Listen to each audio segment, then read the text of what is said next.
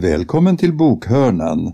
Örjan Bäckryd läser ur Olof Edsinges bok Ett liv i den heliges närhet, avdelning 2.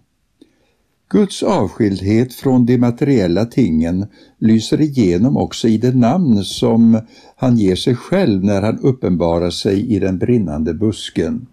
Jahwe, den svenska översättningen av detta namn är Jag är, men för en israelit blev det snabbt något otänkbart att ens försöka uttala det.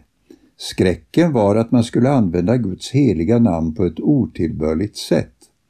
Även i Nya testamentet kan vi därför se att författarna flera gånger använder omskrivningar för Guds namn, till exempel namnet över alla namn eller bara namnet. Det som skiljer Jahwe från alla andra gudsnamn i Bibeln är att det står helt för sig själv, utan att på något sätt vara kopplat till den värld som Gud har skapat. När Bibeln beskriver Gud som vår skapare, vår frälsare, vår hjälpare etc. knyter den ju an till Guds sätt att relatera till oss människor. Men gudsnamnet Jag är är unikt i den bemärkelsen att det bara kan syfta tillbaka på Herren själv. Guds namn visar genom själva sin konstruktion att Gud existerar oberoende av allt och alla som han har skapat. Ett annat sätt som Bibeln beskriver Guds helighet på är att han är alltigenom god, ren och rättfärdig. Som Johannes skriver, detta är det budskap som vi har hört från honom och förkunnar för er, att Gud är ljus och att inget mörker finns i honom. Även av den här definitionen förstår vi att den ende som fullt ut förtjänar beteckningen helig måste vara Herren själv.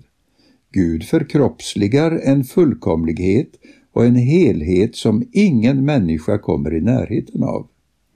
Slutligen innebär detta att heligheten inte bara kan reduceras till en i raden av alla de egenskaper som inryms i Guds personlighet.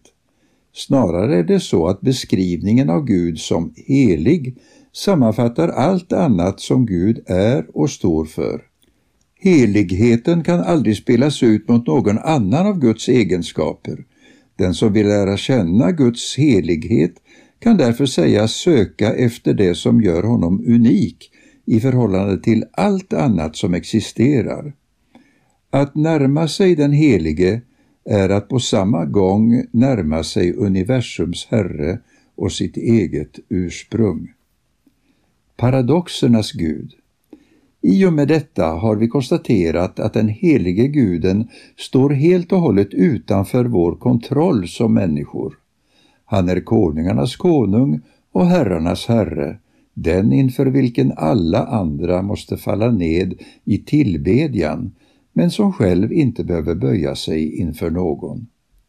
Men i Bibeln framträder också en annan bild av Gud, eller snarare en mängd olika bilder som alla har det gemensamt att de framställer Herren och hans son Jesus Kristus som ett levande både och. Gud är både god och sträng, skriver Paulus. Han är både herre och tjänare, både rik och fattig. Eller med Uppenbarelsebokens ord, Jesus är både lammet och lejonet. Samma budskap förmedlas genom Gamla testamentets skrifter. Gudskvinnan Hanna ber till sin Herre med orden Ingen är helig som Herren, ty ingen finns utom dig, ingen klippa är som vår Gud. Herren dödar och gör levande, han för ner i dödsriket och för upp därifrån. Herren gör fattig och han gör rik, han ödmjukar och han upphöjer. Detta är från Första Samuelsboken. Även Jesaja förkunnar vad som kan betraktas som en både stor och förunderlig paradox. Så säger den höge och upphöjde, han som tronar till evig tid och heter den Helige. Jag bor i det höga och heliga, men också hos den som är förkrossad och har en ödmjuk ande. Den motsägelsefulla gudsbild som lyser igenom i dessa beskrivningar är en central del av den bibliska uppenbarelsen om Guds helighet. Guds radikala annorlundahet yttrar sig i en påtaglig ovilja från Guds sida att fångas in i det antingen eller-tänkandet som är så vanligt när vi människor ska beskriva det gudomliga. Den helige guden är paradoxernas gud, som den engelske lovsångsledaren Matt Reedman skriver. Den Gud vi tillbeder är höljd i ett mysteriets skimmer. Han uppenbarar och han döljer. Han inbjuder och han gömmer sig. Den Gud som vilar men aldrig sover, som dundrar och som viskar, som förskräcker och bjuder till vänskap, vars vrede endast varar ett ögonblick, men vars nåd räcker hela livet. Förtärande, ändå mild, allvetande, ändå förmögen att glömma de synder han förlåter. Den Gud som sårar och förbinder, som sargar och helar. Den kung vars fotapall är jorden, men som ödmjukt tvättade jorden från sina lärjungars fötter, som regerar i rättfärdighet, men som också bar vår skam, som vandrade i Edens lustgård när dagen svalkade, men också svettades blod i ett semane under pinans natt. Mot den här bakgrunden kan det inte komma som någon överraskning att ett möte med den Helige kan vara en mycket omtumlande erfarenhet. Ett verkligt möte med Jahwe lämnar inte någon människa oberörd. På detta finns det miljontals exempel genom mänsklighetens historia. Den skildring som för mig har blivit själva sinnebilden för hur en människas möte med den Helige kan se ut står att finna i Andra Moseboken. I det tredje kapitlet i denna bok kan vi läsa om hur Mose, en landsflyktig hebre, får ett oväntat möte med Herren. En dag när han är ute och vaktar fåren åt sin svärfar Getro driver han dem till andra sidan öknen. Där stannar han till vid berget Horeb, även kallat för Sinai. Vid detta berg uppenbarar sig Herren för Mose. Han gör det i form av en eldslåga som slår upp ur en buske, men utan att busken brinner upp. När Mose väljer att gå närmare utspelar sig följande. När Herren såg att han gick för att se efter ropade Gud till honom ur busken. Mose, Mose! Han svarade, här är jag. Då sa Gud, kom inte hit, ta av dig skorna, ty platsen där du står är helig mark. Och han sade, jag är din faders Gud, Abrahams Gud, Isaks Gud och Jakobs Gud. Då dolde Mose ansiktet, ty han bävade för att se på Gud. Både Guds ord och Mose reaktion visar att det som skildras i denna berättelse är ett möte med den helige guden. Kom inte hit, säger Herren, ta av dig skorna, ty platsen där du står är helig mark. Och Moses svarar genom att göra det som Gud har uppmanat honom till och genom att dölja sitt ansikte för Herren. På ett instinktivt plan tror jag att vi alla kan känna igen oss i Mose beteende. Om Gud verkligen är den helige, alltså den upphöjde och avskilde, skaparen av allt levande, då har vi all anledning att visa honom vördnad och respekt. När Mose uppmanas att ta av sig sina skor är det ett uttryck för just detta. Den mark som Gud har bestämt som helig måste ju i någon mening vara avskild för Herren. Varken Mose eller någon annan har därför rätt att klampa in där som om det vore han som stod i dramats centrum.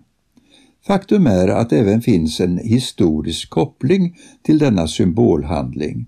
På Mose tid var nämligen detta att ta av sig sina skor en sedvänja som kunde användas till exempel när man skulle köpa ett landområde.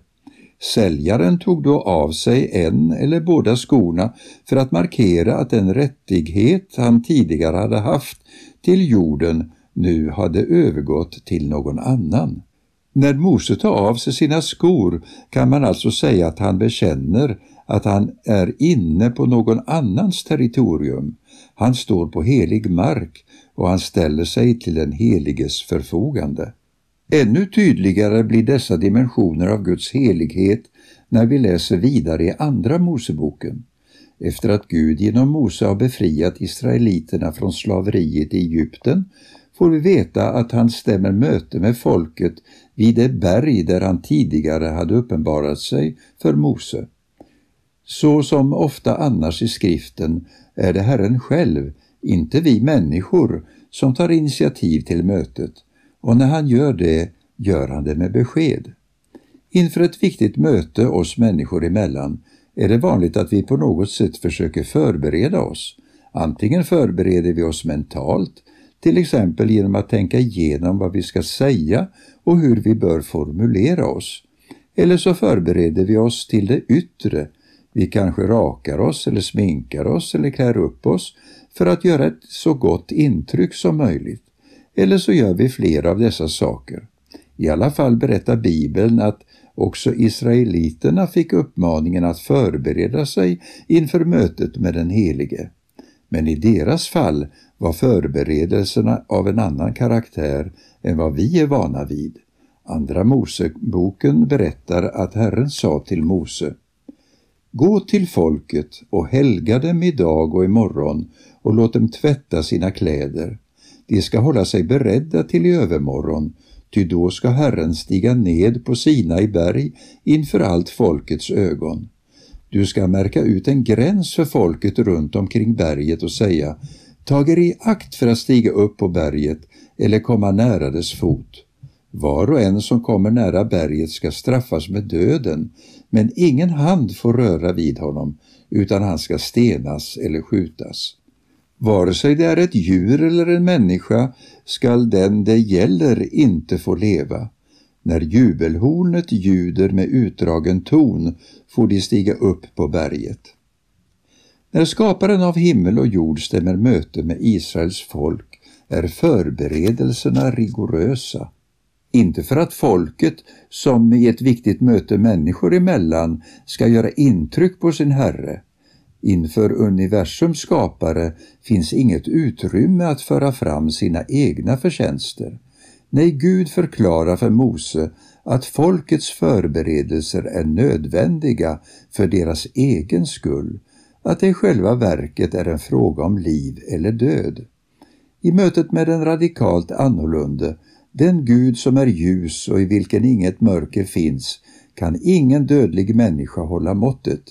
Det enda som återstår för israeliterna, liksom för alla andra som vill nalkas den helige guden, är därför att kapitulera och bekänna sitt beroende av hans nåd och förlåtelse.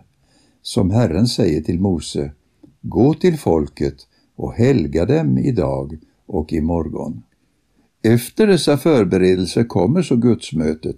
Strax efter de verser som vi nyss läste står det På tredje dagen, när det hade blivit morgon, började det dundra och blixtra. Ett tjockt moln lade sig över berget och ett mycket starkt basunljud hördes.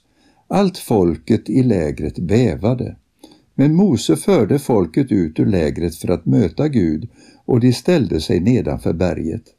Hela Sina i berg höljdes i rök därför att Herren hade stigit ner på berget i eld. Rök steg upp därifrån som röken från en smältugn och hela berget skakade våldsamt. Basunljudet blev starkare och starkare. Mose talade och Gud svarade honom med hög röst. Efter detta förunderliga möte mellan Herren och Israels folk får Mose till uppgift att gå upp på Sinai berg där han bland annat tar emot lagens och förbundets stentavlor. Välkommen till kommande uppläsning av avdelning 3, Ett liv i den heliges närhet av Olof Edsinger.